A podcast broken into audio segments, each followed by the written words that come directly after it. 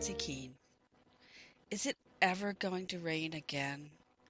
The year is 1939, and the place is frost free Florida.